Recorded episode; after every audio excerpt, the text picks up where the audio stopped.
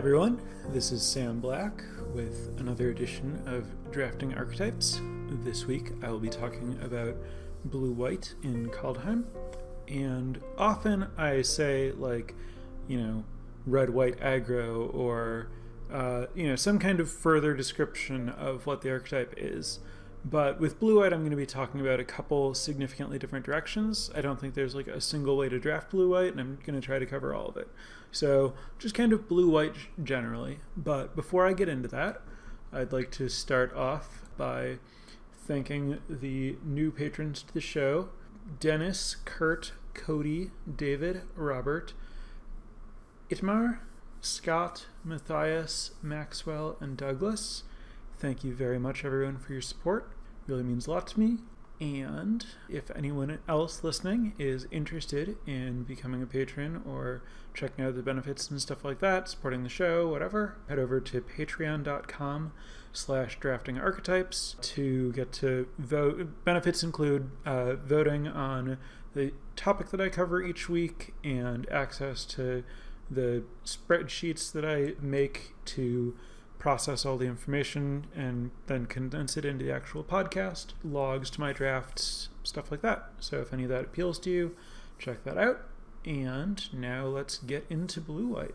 I guess as usual, my starting point is what gets you into blue white. And I think I want to start by saying that I think that blue white is somewhat niche or not necessarily like I think there are not that many paths into blue white, or the paths into blue white aren't necessarily that common.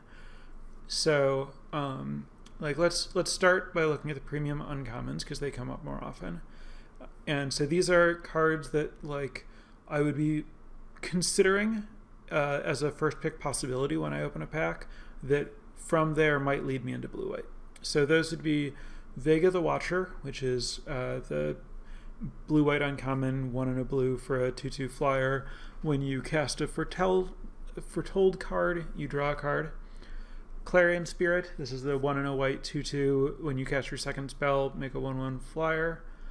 Shepherd of the Cosmos is the uh, 4 and white white 3 3 flying angel with foretell for 3 and a white. And when it enters the battlefield, you can return a permanent with converted mana cost 2 or less from your graveyard to the battlefield. Giant's Amulet is the single blue equipment. When it enters the battlefield, you can spend three in a blue to make a 4 4 giant, and the equipment gives plus 0 plus 1 and hexproof while the creature is untapped. Valkyrie's Sword, this is one in a white equipment, gives plus 2 plus 1, and when it enters the battlefield, you can spend 4 in a white to make a 4 4 Flying Vigilance Angel, Avalanche Caller one in a blue for a 1 3 snow wizard, probably a human or something. And you can spend two mana to turn a snow land into a 4 4 hexproof creature until end of turn with haste. Usher the Fallen is the white 2 1 spirit warrior that you can boast for one and a white to make a 1 1. And then Runed Crown is the equipment that costs three, and when it enters the battlefield, you can search your hand graveyard library for a rune, equip it to and equip it to Runed Crown, and then Runed Crown gives plus one plus one for two to equip. Icebind Pillar, two in a blue artifact, snow tap, tap target creature artifact, and Glimpse the Cosmos is one in a blue sorcery. Look at the top three cards, put one in your hand, put the others on the bottom, and then you can cast it from your graveyard for a single blue if you control a giant. So those are like the powerful uncommons and I think some of those are more likely to put you into blue white than others. For example, I think Usher the Fallen is like a strong white card. I'm not looking to first pick it, I don't think it's particularly exceptional. From Usher the Fallen, maybe I'd end up in blue white, but uh, honestly, Usher the Fallen plays better in most, if not all, other white archetypes. Whereas something like Vega is obviously going to specifically point you to blue white. And something like Clarion Spirit is totally open, great in any deck, but maybe maybe there's some specific extra value to it in blue white because it plays well with blue cantrips and card drawing and stuff. I'll kind of get more into like how each of these uncommons fit into the different archetypes and how they like push you to those in a little bit. But th- those are the primary like uncommons that I see first picking that just open me up to being blue white. Um, and then uh, as far as cards that specifically put me in blue white, so I think there. Let's step back a second and move into the next point, which is uh, that there are really two core varieties of uh, blue white, as I see it.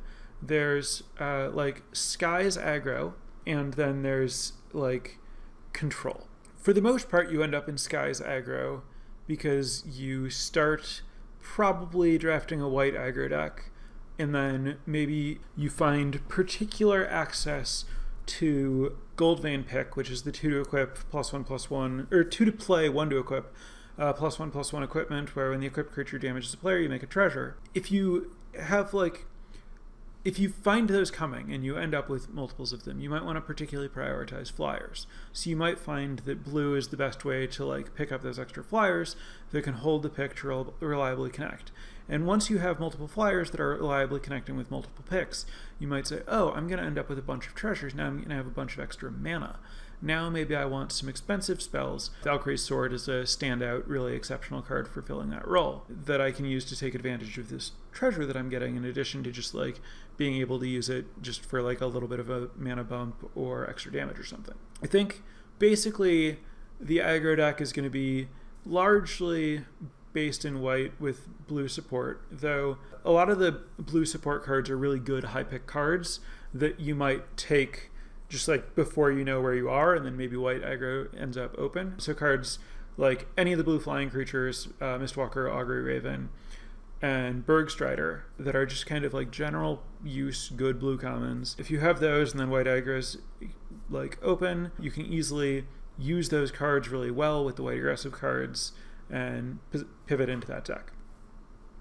Whereas with the control deck, I think that blue and white offer really, really good control tools in a vacuum in this format. You have access to good card draw in Behold the Multiverse. You have access to some like kind of less power like so strategic planning has some selection and synergies that can kind of end up amounting to card advantage if you kind of work for it a little bit.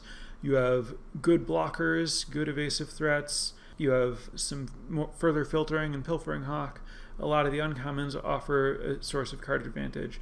Like the fundamentals, you have a lot of um, you have abundant access to efficient sheep removal, which is actually kind of something rare for blue white to have. But between Bind the Monster, which is the single blue enchant creature that taps the creature and it doesn't untap, but you take damage equal to its power when you play it, and Iron Verdict, which is uh, the white instant that foretells for a single white or hardcasts for two and a white to do five damage to a tapped creature, or Raven form, which is the blue sorcery, I think. Two and a blue foretells for a single blue that exiles a non-land permanent and gives its controller a one-one flying bird. All of those cards are not widely desirable, but play particularly well in blue-white control. Bind the monster has the disadvantage that it's hurting you, but you, it, you can use white cards to like offset that damage that you're taking and like gain life and be able to continue to use additional bind the monsters or whatever. Iron Verdict is a really strong removal spell, but only if your opponent's creatures are becoming tapped, usually because they're attacking you, or but maybe because you have an Icebind pillar or something. Raven form is a very hard removal spell, like it will actually answer things, it's very flexible, but giving your opponent a 1 1 flyer is significantly problematic for a lot of decks. But with blue white, you might have a lot of your own flyers. You might be able to like invalidate that one one flyer. It might not be a problem for you.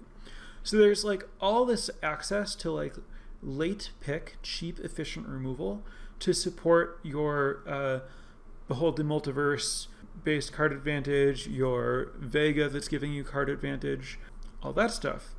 And so it feels like, oh, this there's the tools are here for a really strong control deck. The issue is that in practice, the mid range decks in this format, specifically the five color snow decks, are so strong that your low impact one for ones backed by a couple of card draw spells aren't really going to get it done because your opponents also have the same access to those card draw spells and are also prioritizing them. And they also get a bunch of like green card advantage on top of that. And so I believe that in order to compete with like the multi the strength of the multicolored decks, because like they get so much extra strength for the fact that they can just take any card that they see, you really need to be playing towards some specific really powerful rare. This is kind of the traditional like to play control in limited you need a bomb that you're playing for that's kind of true in a lot of formats and contexts um, and so the the number of cards that can fill that role i think is very very small.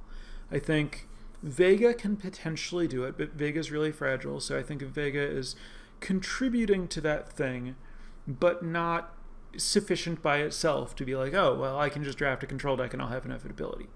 What you're really looking for is a really strong late game rare or mythic card that can either offer enough card advantage that you think you can actually power through the mid-range decks or take over the game in some capacity. And I'm not saying any of these by themselves are necessarily sufficient, but the kinds of cards that are going to get me thinking, oh, maybe I can actually like profitably draft blue light control are cards like these are going to be rares and mythics Cosima, God of the Voyage. I'm not going to read it, look it up. Cosmos Elixir, which is the 4 mana artifact. At the end of your turn, you gain 2 life. If you're at 20, instead of gaining uh, 2 life, you draw a card 20 or more. Maskwood Nexus, which is the 4 mana artifact that makes all of your creatures all creature types, regardless of where they are, and you can spend 3 and tap it to make a 2 2 changeling. Doomskar, which is the 5 mana kill all creatures that foretells for one and two white. It's three and two white to cast from your hand. Niko Aris, the Planeswalker. It does some things. It's a Planeswalker. It ultimately basically just draws you cards. It's relatively weak for a Planeswalker, but a Planeswalker is exactly what this kind of deck is looking for. Starnheim Unleashed. This is the ridiculous card that makes a million angels and wins the game very easily. And Alrund, God of the Cosmos, is another double-faced card that I'm not going to read all of, but is fairly strong. If you don't have some kind of like legitimate game winning bomb like that, I think if you're like finding yourself in blue white, you do want to prioritize flyers and trying to end a game. The the blue and white cards are really well positioned to kind of like blocking, answering threats, grinding for a while, but like you need to have some reason to believe that you're going to actually be able to beat strong decks in a long game. And without a rare, you're just not reliably going to be able to do that. So you're better off maybe taking some small parts, some small synergies that work in a control deck and at least like melding that with some of the aggro deck or just fully leaning into the like aggro deck. So those are kind of the two like different approaches that exist that you're going to approach like philosophically from different places and some of the key cards that you're going to look for. So as for the Skies deck, let's talk about the details here. The creatures that you're going to prioritize are obviously just all the common flyers as far as the commons go. So that's Battlefield Raptor, the 1 0 white, 1 2 flying first strike, white creature. Mistwalker, the two and a blue, one four flying changeling. You can spend one and a blue to give it plus one minus one until end of turn. Starnheim Courser, two and a white, two two flyer makes your artifacts. I yeah artifacts and, or maybe just equipment and enchantments. Some things cheaper to cast by one. Augury Raven is three and a blue for a three three flyer that foretells for one and a blue. And Stalwart Valkyrie is a 3 2 flyer for 3 and a white that you can cast for 1 and a white by exiling a creature in your graveyard. Um, I have not yet listed Pilfering Hawk because I think it's a tier below those others, but does still carry a piece of equipment, has like a reasonable rate, lets you connect with Goldvein Pick on the earliest possible turn, and the looting can potentially do something for you. Uh, Pilfering Hawk is another card that you want for this deck as a flyer, but below all of those other flyers. And then the last creature that I'm really, really excited about in this archetype is Bergstrider. Bergstrider has justifiably been getting a lot of press recently because 17lands.com, a website that players can use to track their arena drafts and results and everything, that compiles the results and breaks it down into a bunch of like interesting statistics about use of cards and how they're drawn and stuff, and then their win percentages. Bergstrider has some really impressive stats on that page. So people have been making the case that it's among the top, maybe even the top blue common. And I think that Bergstrider. So once we acknowledge, oh, Berg, Bergstrider is a card that has been somewhat overlooked or at least not given quite due respect, you want to make sure that you understand what its role is and where it's best and how to use it. And I would argue that Bergstrider is actually in its absolute best in Sky's aggro. And the reason for that is that when you have a bunch of ground creatures, sometimes tapping a single blocker isn't enough to enable an attack. I recently had a Giants deck where my opponent had like a creature and I had a bunch of creatures, and my plan was to play Bergstrider, tap their blocker, and hit them for a ton of damage. But then on their turn, they played Giant's Amulet, and now they had a 4 5 that I couldn't tap with my Bergstrider. And now my Bergstrider wasn't able to generate any meaningful tempo, tempo at all. Whereas, if you're a flyer deck, it's much more likely that your opponent is going to have like only one creature that can block your flyers. And locking that down will let you get a, get in a bunch of damage. And then the Bergstrider, 4-4 in this form, part of why Bergstrider is so good is that 4-4 is very, very large in this format. Very few creatures can attack through that profitably. And so the Bergstrider both uh, disables your opponent's blocker and holds the ground by itself and gives you this big tempo swing in an archetype that historically very, very much has to race. Because what happens when you cast a flying creature is that you pay something in terms of the like raw stats, the power of those creatures for evasion.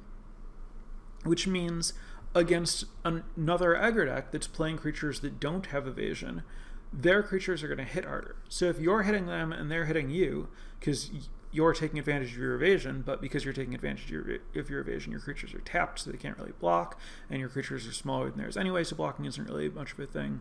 You end up in this spot where you're racing, but you're behind against an aggressive deck because their creatures are bigger. But the advantage that you get due to having evasion is that you you have much greater control of the tempo of the game. You can at any point choose to leave a creature back and chump block it with it, or invalidate their smaller creatures, whereas they don't have a choice. If your creatures have flying, all they can do is attack you with their creatures and hope to win the race. Bergstrider is perfect for kind of like flipping that race and invalidating their aggressive plan and making sure that like your creatures are able to win the race.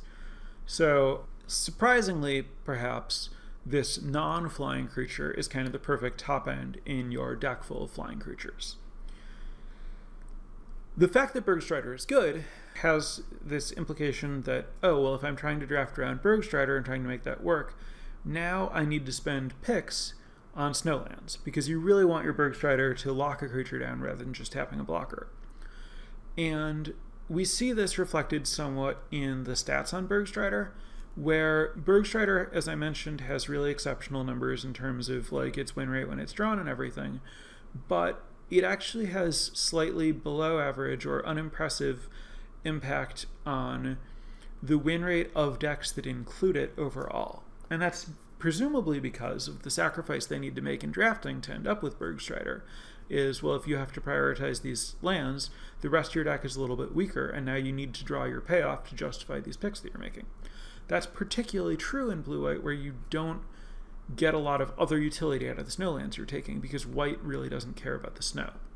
So you want to, you really do want to use Bergstrider in these aggressive decks, but I would caution to be careful about how highly you're prioritizing Bergstrider, especially in the control decks, where you might decide that it's better to avoid prioritizing Snowlands at all and skip Bergstrider entirely, especially because in the control decks, Bergstrider's whole deal, this tempo thing, is fundamentally exactly what your deck is not about everything about the way that blue white is positioned is designed to not care about tempo. It's all about like attrition and card advantage and not about tempo. All your removal's super cheap. You're going to be able to deploy it. You have like cards like Giant Ox if you want it that basically functions as additional removal that's very cheap. It like it's very good at holding off creatures that cost more mana than it if you don't care about your ability to attack on the ground. Bergstriders, you know, long story short, fantastic in blue white aggro. I don't think it's worth working for in blue white control. And you need to, if you're somewhere in the middle, you need to figure out where you are on that spectrum and also how cheaply you can get your snowlands and maybe hold off on Bergstrider until you have a reason to believe that you can at least get some snowlands cheaply. Which, good news is, snow plains are the cheapest snowland to get. They um, are the most likely snowland to come around late in the pack because snow, white has the least use for snow.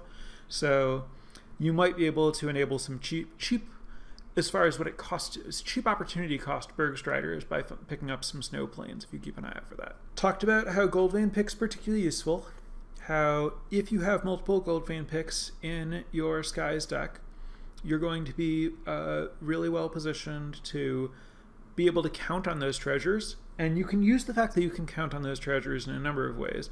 But basically, you want to count on them, you want to prepare yourself to take advantage of the additional access to mana that those imply. So, ways that you can do that, obviously, cards like Valkyrie's Sword, Giant's Amulet, Run Ashore, any kind of expensive high impact cards.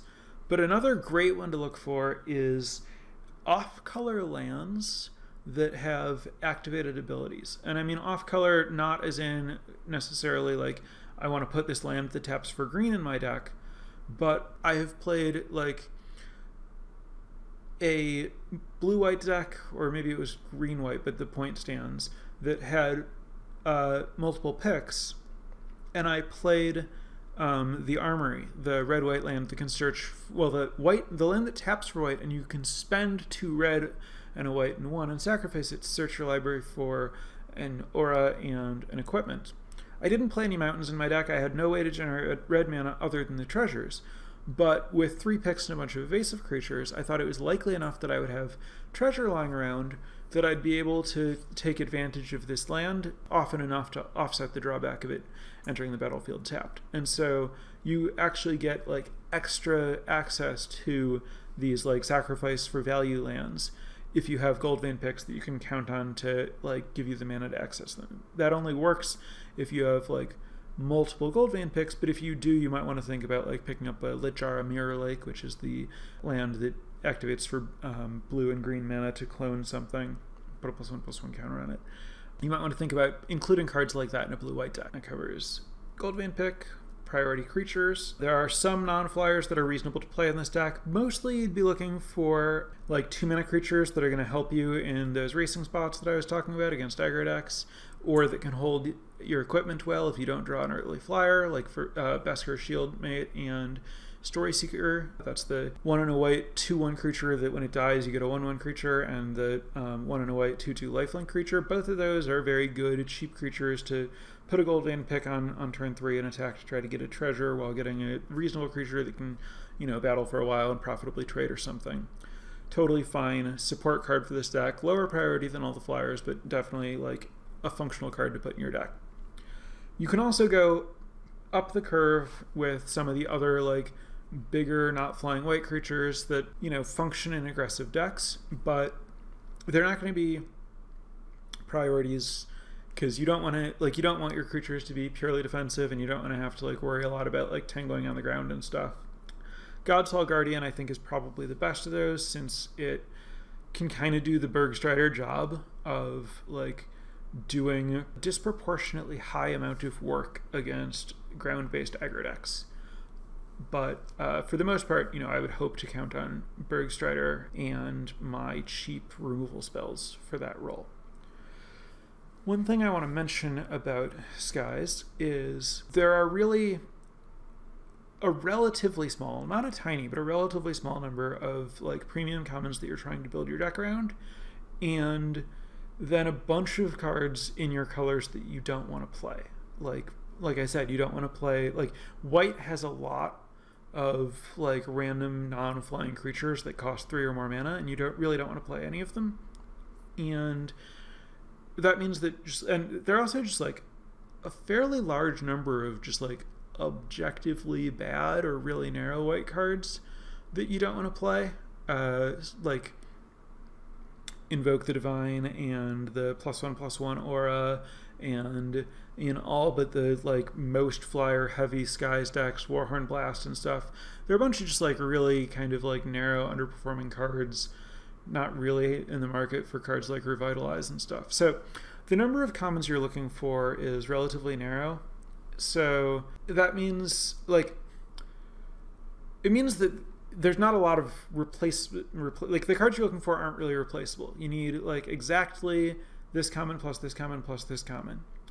The good news is you are prioritizing them a lot higher than most other people in theory. And in theory, you're in a relatively unpopular archetype, so you should be able to get this stuff. In practice, unfortunately, a lot of the cards that you want most are cards that are kind of disproportionately prioritized by drafters in general, literally just because they're overrated. Like, people think Augury Raven is better than it is, when really it's like specifically good in blue white and then like playable in other places. It was like miscategorized, like a top blue common for a while, and I think a lot of people still have that perception. And so you might end up in a frustrating spot where like if everyone knew what they were doing, there are cards that should like table back to you but that's not what ends up happening. And I mean, obviously, you can have a debate about how much this should happen or whatever. But like another another example is Ari Lax tweeted recently about how he thinks Iron Verdict is taken more aggressively than it should be, which you know may or may not be true depending on how people are trying to use it and everything. But it is way better in blue white than it is in any other archetype uh, because either you're playing just like full control and obviously your opponent has to attack you, or you're playing Skies aggro and your opponent's going to be attacking you on the ground because they need to race. In either spot, a removal spell that only targets tapped creatures is going to perform relatively well. Whereas, because white generally wants to be aggressive, a lot of the other archetypes, you're really looking for removal that's specifically going to remove a blocker, which Iron Verdict doesn't do. So, if it's correct or if it's true that people are really overrating Iron Verdict, that has the it has poor consequences for people who are trying to draft blue white who should be receiving iron verdict as a reward for putting themselves in blue white. Feel very similarly about bind the monster. Um, i'm bind the monster is the kind of card that i personally typically one could say underrate, or one could say correctly value lower than other people. So I don't have a lot of experience casting Bind the Monster, is what I'm getting at. In principle, it makes a lot of sense to me that it would be really good in blue white control. Uh, it pairs really well with cards like Doomskar Oracle, which pair well with Revitalize, which contributes to this like answer your stuff and gain life plan that makes a lot of sense to me in this control deck you also get like some weird synergies. Like I'm going to play strategic planning with a bunch of cards like Bind the Monsters or Bind the Monster and Bound in Gold, maybe even the Littjara minus three minus zero thing that I would really personally hope not to play. Bunch of that stuff with strategic planning. Now I'm often going to just like end up with some of these negative auras in my graveyard and I can play Master Skald, and I'm also going to end up with some creatures in my graveyard, and now I can turn my Master Skald into a reasonable body that's going to reliably draw a card, maybe a removal spell. All of that is like stuff you can build around to really take advantage of Bind the Monster, and then also you care a lot that it's a cheap removal spell to pair with your card draw. Because um, obviously, what you need when you're drawing more cards is the ability to use those cards very like cheaply and quickly to trade with your opponent's cards to maximize what you're getting out of your card advantage to make sure that you're not just clogging your hand in a way that's in effect. Possible that buying the, Mo- the Monster is also good as a tempo play in blue-white aggro, but the fact that it damages you makes it not necessarily quite that strong in an archetype that's going to be racing a lot. So uh, a, a, bit of caution, but possible applications to using buying the Monster in like blue-white skies other cards to discuss uh, specifically. Depart the Realm, kind of generic bounce spell that's fine. Generic bounce spells are pretty good in tempo decks. So another card that can very reasonably find a home here. Also, if you have any kind of like Foretell synergies, you get to benefit there. And then Run Ashore is another card that gets the Bergstrider Award for exceptional stats according to 17 lands that was kind of like widely disregarded or underrespected that has uh, seemed from the data that's compiled to perform pretty well when people actually put it in their decks and cast it. Just like with Disdainful Stroke, it has some additional utility, or it's well suited to decks that are racing a lot. And it's also, I mean, Renishawer, with Renishawer in general, it's worth noting it plays really well with any kind of like strong enter the battlefield value. For example, Giant's Amulet, where you can pick up your Giant's Amulet and cast it again to get another Giant, and you're essentially getting a one for one trade with your opponent where you put a card on top of their library and they have to draw it again, and you spent a card to do that, except you're also basically drawing another 4 4.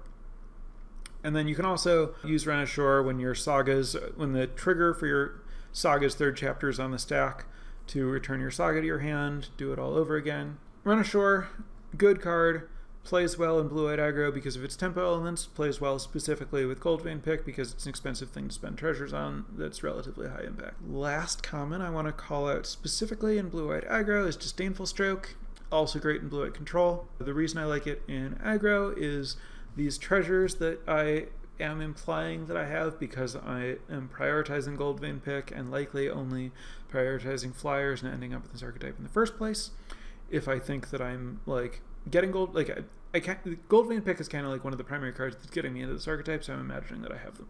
Anyway, those treasures make it a lot easier to hold up Disdainful Stroke in the mid game. And then Disdainful Stroke is super premium in the control deck because you need to be able to answer your opponent's really high impact stuff when you're planning to just like play a really long game where you answer all your opponent's stuff. Sometimes that stuff, rather than being a creature that you can Iron Verdict, it's like uh, Waking the Trolls or like some really high impact saga or sorcery or whatever. And yeah, the, the control deck really wants some counter spells. Not surprising, very typical of control decks. But Disdainful Stroke's the only common one, I believe, unless I'm forgetting some really. Oh, Annul. Yeah, the, there's another one, but I, I don't want to make deck Annul. So those are kind of the like standout uh, commons for me in the aggro deck. Oh, so I talked about like the premium uncommons broadly, and then I didn't talk about a few.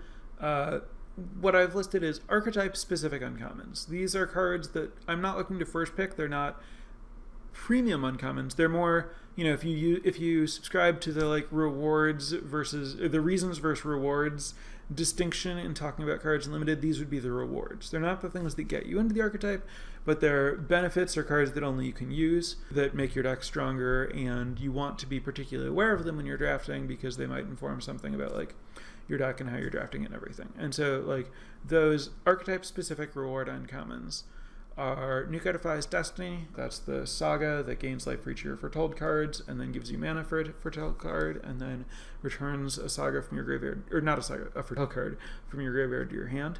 Gates of Istfell is the land that enters the battlefield tap, taps for white, then you can spend a bunch of mana, tap, sack it, and draw two cards and gain two life.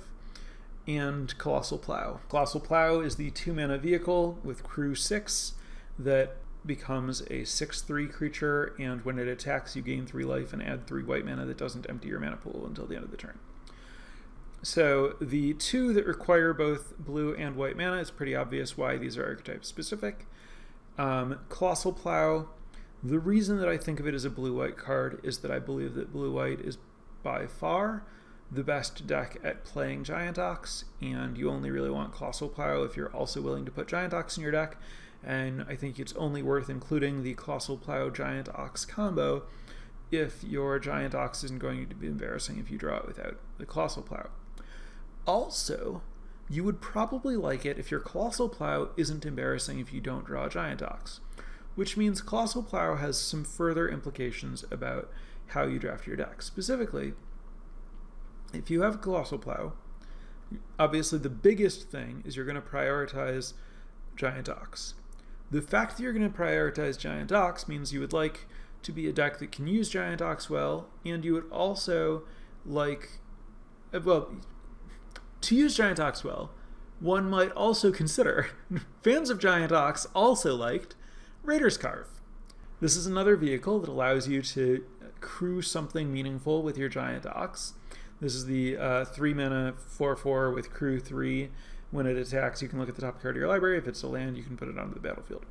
Karve is an okay card if you if most of your creatures have three power rather than two power, so that you can reliably crew it with a single creature. Therefore, if I'm prioritizing Giant Ox, because I'm prioritizing Colossal Plow, now I'm thinking about Raiders' Karve, now I'm thinking about three power creatures. While I'm thinking about three power creatures, I'm processing, hey, two three power creatures is enough to crew a Colossal Plow if I don't draw my Giant Ox. That's convenient. That's all the more reason to look for three power creatures specifically. So now I'm thinking, okay, well, if I'm drafting like a Colossal Plow version of Blue White, I want to assign a little bit more weight to creatures that happen to have three power. So that means that a card like Doomskar Oracle is going to be a pretty good fit compared to other three mana creatures that maybe don't have three power. Uh, this might be a reason that one might so go, go so far as to play the 3 2 that uh, looks at the top card of a player's library and can put it in the graveyard over maybe something like the 2 3 Boast Tapper or something. If you're going down the Plow Ox path, think specifically about prioritizing three power creatures, both to take advantage of Karve and to be able to combine two creatures to crew a Plow. Also, maybe don't bother putting Plow in your deck unless you have like at least two Plows and three Oxes or something around that kind of area. If you're me, I mean, if I were to advise you to draft the way that I would draft, I would say just avoid the whole mess altogether. But I know that there are players who've had success with Plow and it can work, so it seems worth discussing. As for uh, specific um, consideration regarding Niko Defies Destiny. Obviously, this card's only good if you have like a lot of other Foretell cards. For the most part, I'm only really interested in playing it if I have some premium Foretell cards, or at least like a good number of above average Foretell cards, um, or at least if my Foretell cards are cards that I expect to reliably end up in the graveyard, i.e., not God's Hall Guardian, for example, which is just going to hang out on the battlefield and not let me take advantage of the last chapter of Defies Destiny. Another reason that I would look well, the other main synergies that synergy that I would look for with Defies Destiny is Master Skald, because Master Skald is generally very strong with sagas, and Defies Destiny is a saga that you can often get pretty late, and Master Skald has other synergies that I discussed earlier in Blue White Control. So that's like something that you can kind of like plan for and set up in some of these decks. Again, I don't want this to be like the centerpiece of my deck. I don't want like trying to maximize Niko Defies Destiny to be like my reason or the thing that's getting me into doing this. I want that to be, oh, this is a way that I was able to put some cards that tabled together into something that's greater than the sum of its parts to make my deck that's drafted around maximizing one of these like really powerful rares that I've drafted my control deck around, make the rest of the deck strong and functional and able to win when I don't draw that rare. Alright, so some quick notes going back to the premium premium uncommons that I mentioned, where I was I'm not gonna say what all of them do because I've already said it, so I'll just say their name and then talk about like what kinds of things it makes me think about and pay attention to and feel drawn toward when I'm drafting. So, for example, Vega the Watcher is going to make me look for foretell cards. Really obvious, but that's what's going on. Uh, theoretically, it makes me a little bit more open to control, but it's also good in aggro because it's 2 2 flyer. But it's the kind of card that can give me enough uh, card advantage that I can feel like I might actually win with my control deck. Clarion Spirit obviously is looking for cantrips and cheap spells plays really well in aggro or control, doesn't matter. In aggro, you're going to be probably thinking more about cheap spells. In control, you're going to be thinking more about cheap cantrips like Revitalize and Strategic Planning to hold the multiverse, but going to play really well either, in either deck. Shepherd the Cosmos is looking for two drops. Doesn't necessarily have to be creatures, plays really well with runes and stuff that uh, sometimes trade off. And then also, you want to be thinking about self mill as an additional way to turn this on uh, more reliably. Self mill basically just means strategic planning. Uh, Giant's Amulet, generally good card, but it's going to slightly push me toward thinking about drafting a control deck. It's a little bit better there since it's more of a defensive creature than an aggressive creature, obviously, because the 4 5 stats are really good at bricking attackers, and obviously, hexproof only when untapped points to you want to be blocking rather than attack with this creature. Valkyrie's Sword, good finisher for the control deck but uh, I think more than anything, Valkyrie Sword is going to push me toward looking to generate treasures with pick to try to like make this angel faster. I've had really, really, really good experiences with casting Valkyrie's Sword to make a 6 5 flying vigilance creature on turn 5 or something with pick. I think that's very worth drafting toward. Avalanche Caller, obviously, this pushes you down this whole snow path. Reasonably unlikely that it leads you into a white deck. If it does, it can open you up to playing a more control, more controlling deck, but it's going to be solid anytime you have enough snowlands. Not really a strong pressure in any given direction. Usher of the Fallen, as I talked about, not at its best in blue white at all, it, but better the more aggressive you are in blue white or anything else. Runed Crown is going to push you toward wanting runes, obviously, and then also specifically Starnheim Courser and Flyers in general. Icebind Pillar, very similar situation to Avalanche Caller. Glimpse of the Cosmos is gonna is really flexible, but obviously wants you to look for giants, which mostly means Mistwalker, but also might get you to play uh, Littjara Kinseekers and stuff or whatever it's called, Kin, whoever. Yeah, I think that I guess the last part of my notes that I haven't really gone over is the commons that are better in blue white than they are anywhere else. So, um, just a quick list of cards in these colors that I think are like particularly valuable when you're blue white. A lot of this I've already touched on. Uh, Battlefield Raptor, Giant Ox, God's Hall Guardian, Doomskar Oracle, Iron Verdict, and Revitalize. Some of that's only for control, some of that's only for aggro, but all of them I think pair particularly well with blue for one reason or another. I think all of which I've touched on already. And then in blue, Bergstrider, Bind the Monster, Disdainful Stroke, Karfell Harbinger, and Ravenform. The only one of those I haven't previously mentioned is Karfell Harbinger. This one is just like obviously good if you're foretelling a lot. It's uh, pretty good in the blue white control deck. And then Goldvein Pick I've already touched on. Those are like the commons to watch for that uh, you know you should be able to get late or later than they are good for you. Relatively late for their power to keep an eye on when you're drafting this archetype. So yeah, that's that's going to cover basic explanation here, and um, so we're going to turn it over to questions in a sec. Uh, but yeah, just to cover again, big, you know, high level takeaways that you definitely want to, you know, understand and remember from this. Unless you have a bomb, try to attack with flyers. Prioritize like paying attention if you're if you are attacking with flyers, pay attention to the fact that against aggressive decks, you're going to need some kind of like tempo plays to reliably win races. You want to specifically draft around Goldvein Pick and making treasure, and then having ways to take advantage of that treasure. In the control deck, you only want to do this if you have a bomb that you're drafting toward. Once you have a bomb that you're drafting toward, cards like Behold the Multiverse and Strategic Planning are really good at finding that bomb and cards like Bind the Monster and Iron Verdict and Disdainful Stroke and even Giant Ox and God's Hall Guardian are really good at making the game go long enough, but bound in gold, obviously, making the game go long enough that you find that bomb. So it's a really good way to maximize, uh, starting with a card like Starn- uh, Starnheim Unleashed, that will usually win the game if you can live to a late game and cast it in a late game and find it. Or Doomskar. I think Starnheim Unleashed and Doomskar are both kind of at their absolute best in blue white, and they are absolutely reasons to draft blue white control. You just don't, and there there are a lot of like meaningful synergies and coherent things you can do here. You just don't want to do it without that big end game. That's going to wrap up the lecture portion. So, transitioning directly to questions from chat. I'll be reviewing chat that happened while I was discussing this, but if you have any questions, please ask now. Even if you've already asked before, if you feel like I haven't answered your question, I would it would be easiest for me if you just ask it again. All right, first question is approximately how many snowlands do you try to get per Bergstrider?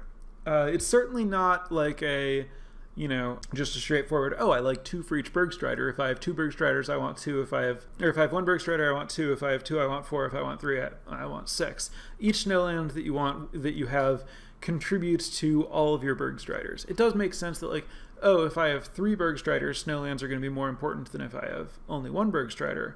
But like fundamentally, no matter how many Bergstriders you have, your odds of having a snowland on turn five don't change.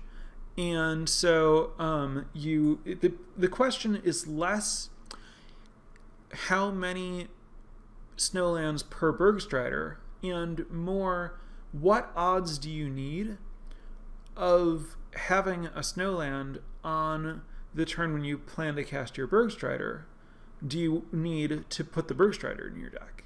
And obviously that's going to be a function of how good the Bergstrider is when you don't have the Snowland. Because, I mean, you know, just in general, how many sources do I need to splash a card? Well, it depends on how good the card is when you splash it. And, like, in this case, it's not really splashing a card because you can cast it even without your splash mana.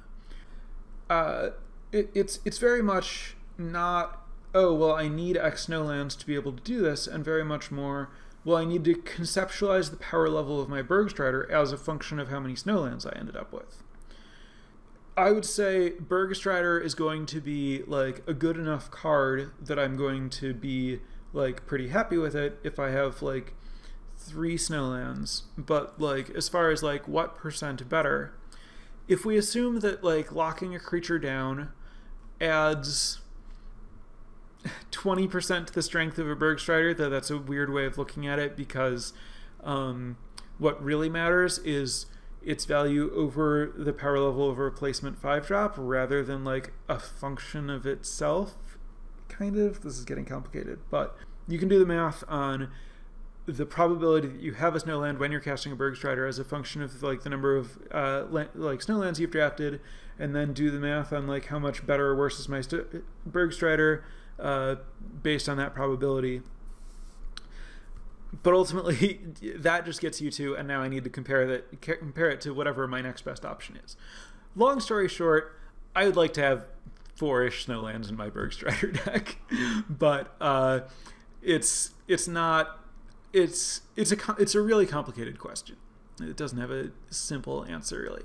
What is the upper number of Vega you can play? So off the top of my head, I'd be very comfortable playing three of them.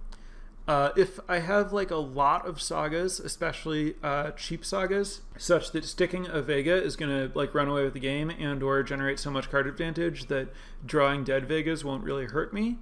Four or five, like realistically, you're not gonna be like, oh, I'm Vega flooded. I'm gonna cut these things in your Vega deck. Just the more Vegas you have, the more you should prioritize for foretell cards, and I'm sure you can make it work. This next question is about Vega pulling toward multicolor in some capacity, which obviously makes sense because the more colors you have, the more foretell cards you have access to. Yeah, I, I think that the blue white control deck is very able to splash some cards, especially some like off color high impact foretell cards. Like it's really good to splash Demon Bolt Demon Bolt in a blue white control deck especially once you're playing cards like Strategic Planning, Behold the Multiverse, playing a long game, potentially playing Pilfering Hawk. Like, you start to have a lot of card selection, a lot of ability to, like, well, look, I often say that the the best mana fixing is drawing more cards. And the best way to draw more cards is to play a longer game and to take advantage of additional draw steps rather than to use more card drawing spells you also end up using more card drawing spells. But the big difference in how many cards you're seeing is how long the games you're playing are. The longer a game you, play is, the more likely it is that you'll eventually be able to cast your your uh, splash card. So this is why it's very unlikely that you want to splash in an aggro deck, and very likely that you want to splash in a control deck. Just fundamental truth about any kind of draft format, any kind of limited format it applies to sealed just as well. So especially these like really hard control decks in blue white it's very, very cheap to splash a card or two. And it is the case that Vega really rewards you for playing some splash cards that let you get extra foretell.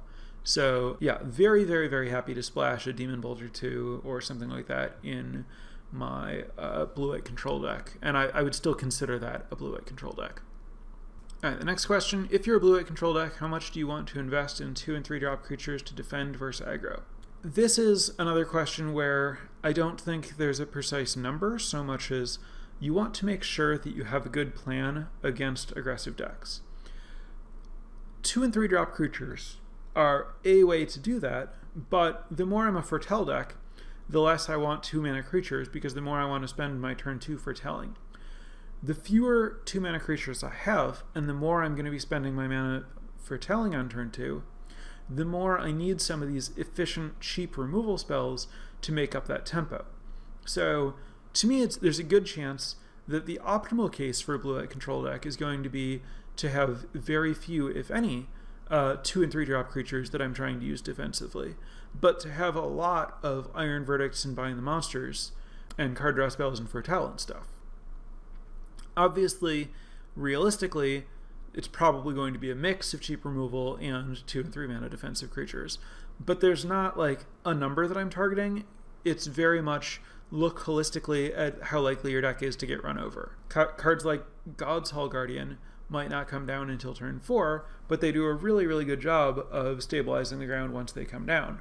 So that would meaningfully contribute to um, like making sure that my deck has adequate measures against aggressive decks, which is the way that I'm going to think about its positioning as a control deck more than specifically what's my threshold for number of two and three mana creatures I'm looking for. Um, I understand the utility of these kind of like paint by numbers guidelines, but I don't think that they're like ultimately the best way to look at it. And so, I, especially with a question that precise, I don't have like a direct number I can give you. Uh, next question is so is this archetype only really viable with some bombs, or is there a backdoor into the deck? So it depends on what you're referring to with this archetype.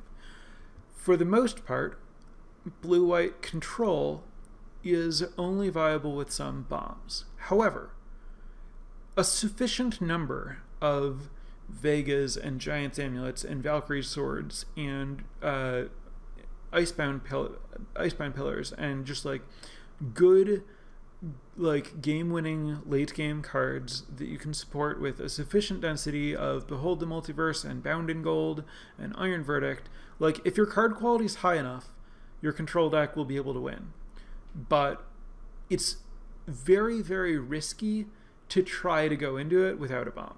Because like the total power level of your deck summed up is going to matter a lot more uh, when you're playing a control deck because you're just going to draw a much larger portion of your deck and you're going to let your opponent draw a much larger portion of their deck.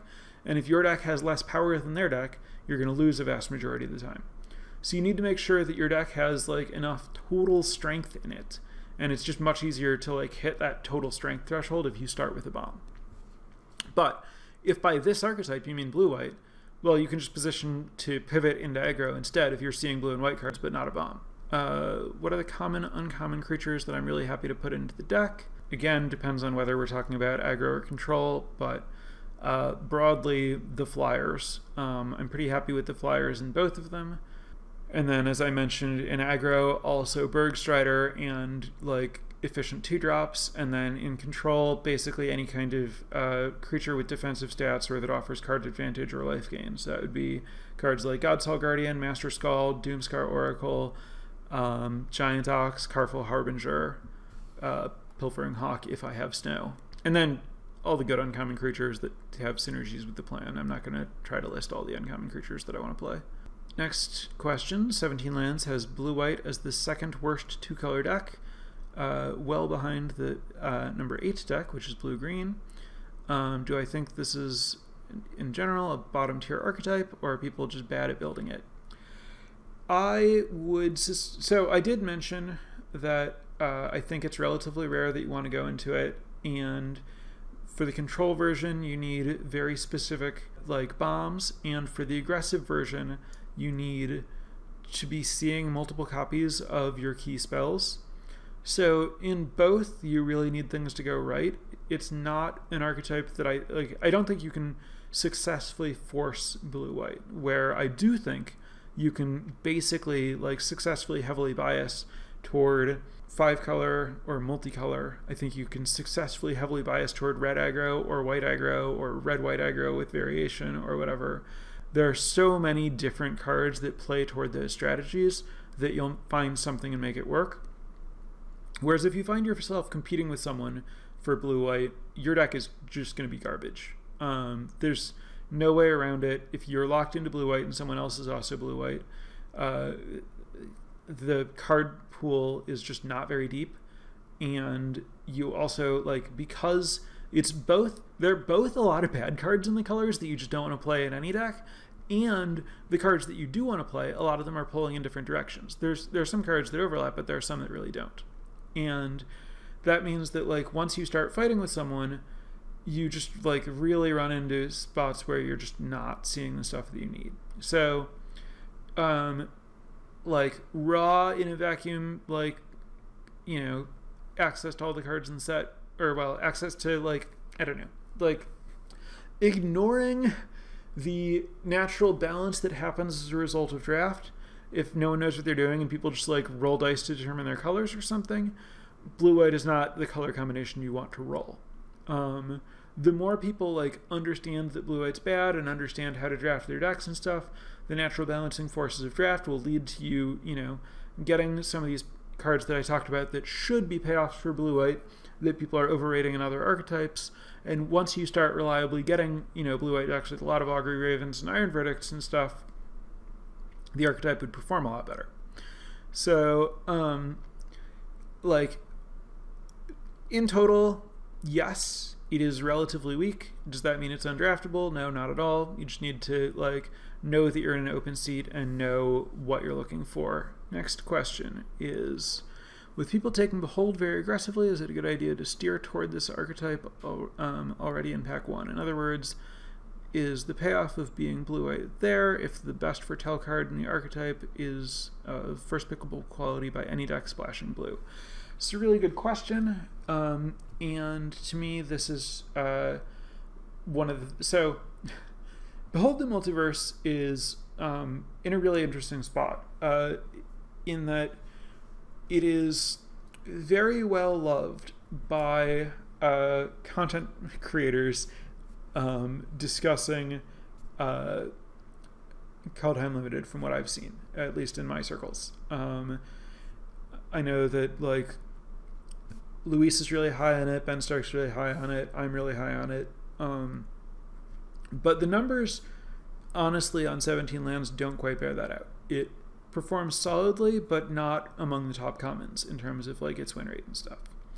So, Behold the Multiverse might be just like broadly being overrated due to like um, experts' opinions on it, which uh, can get into a really long, detailed argument about whether the expert opinions are more or less meaningful than the uh, user results, um, and getting into like why exactly it might not perform well, what people who drafted are doing wrong with it, what the fact that maybe people are doing something wrong with it means for any given listener as a drafter themselves. But uh, long story short, I would expect Behold the Multiverse to be highly contested and that does mean that if I'm not seeing them, I'm not going to expect that I will get them in a control deck. And the result is that I'm not going to try to lean um, into a spot where I'm counting on finding them. Uh, if I have them, I can start drafting around the fact that I have them. But until I have them, I'm assuming that I'm not going to get them. Um, and that is part of what contributes to my saying that I want to bias toward aggro. And like in uh, the actual like Skies aggro deck, I'm not convinced that Behold the Multiverse is a better card in that archetype than Bergstrider. I don't even know if it's a better card in that archetype than Mistwalker. Um, the archetype certainly doesn't need Behold the Multiverse to function the way that like the control deck arguably does. So um, certainly take into account uh, how much you expect to have access to Behold the Multiverse when thinking about like how much to prioritize cards that count on having it, like this you know cheap removal and stuff, and generally an intent to play a grindy game. What is the role of Revitalize in blue-white decks? Uh, narrow. It, you could hypothetically play it if you were short on cards in an aggro deck to win races, but that's not what I'm going to be trying to do with it. Um, what you are trying to do with it is first and foremost trigger Clarion Spirit, and second after that, uh, recoup life loss to bind the monster in a control deck. Uh, outside of that, you basically shouldn't be playing it. Maybe if you have a bunch of Doomskar Oracles that you want to trigger. Um, but yeah, really, it's like exactly oh if I like have multiple Clarion spirits, then like revitalize becomes a really good way to like keep triggering them. All right. Um, I believe I've answered all of the questions currently in the queue. Um, all right, sorry. Quick additional question. Uh, all right, we're getting a few more. So, um, does this archetype want Ravenform as removal? Uh, want uh, this archetype can, Ravenform is not a good card. Uh, Luis has tweeted about this accurately. Uh, people, I, I've seen a lot of players incorrectly play it in archetypes that don't have a lot of flyers and spots where like the one on flyer they give their opponent is very costly. Uh, blue white in general is the archetype that's best at using it by a lot because um, your flyers all have more than one toughness. So all of them can uh, like potentially ignore this one one flyer that you've given them. It's hard for them to meaningfully attack or block with it a lot of the time. So it's like a non-embarrassing functional removal spell that you can play if you're like hard up for a functional removal spell. Not a big fan of it in the aggro deck, not a big fan of it at all, but I would totally understand or forgive playing it in control, though full disclosure, I've never done that myself. Um, next question is Bind the Monster even playable in control? Talked about this some. I believe it is. I don't have experience personally doing it, but it does feel like a really good way to turn uh, card advantage into board impact. And I believe that life gain from Doomskar Oracle and Revitalize, if you're willing to go down that path, can really help uh, mitigate the uh, damage that you take from it. That's going to wrap it up. Thank you very much, everyone, for hanging out and listening, and uh, especially to those of you in chat for participating and giving me some more questions to answer. I will uh, end this with a quest or suggestion that um, the best way that you can uh, support me and this podcast at this point, honestly, doesn't cost you anything, might even help you, is just if you have any friends who you like talking to about magic who aren't aware of or don't listen to this podcast, maybe encourage them to check it out. If you like it, there's a good chance friends who are especially friends in a similar uh, who have a similar relationship with magic to you would also like it. They listen to it. You can uh, you know discuss things with them. Uh, win-win. And I'm really just looking to you know spread the word, help the most people I can with this, build exposure, all that. So. Um, if you're looking to support the podcast, subscriptions on um, uh, my Twitch channel and uh, supporting the Patreon are helpful, but honestly, uh, the thing I would most ask of listeners who are appreciating it is just spread the word. That is it for me for this week. Um, I would tell you what I'll be covering next week, but that is up to the patrons, so we'll find out later. Um, thank you, and goodbye, everyone.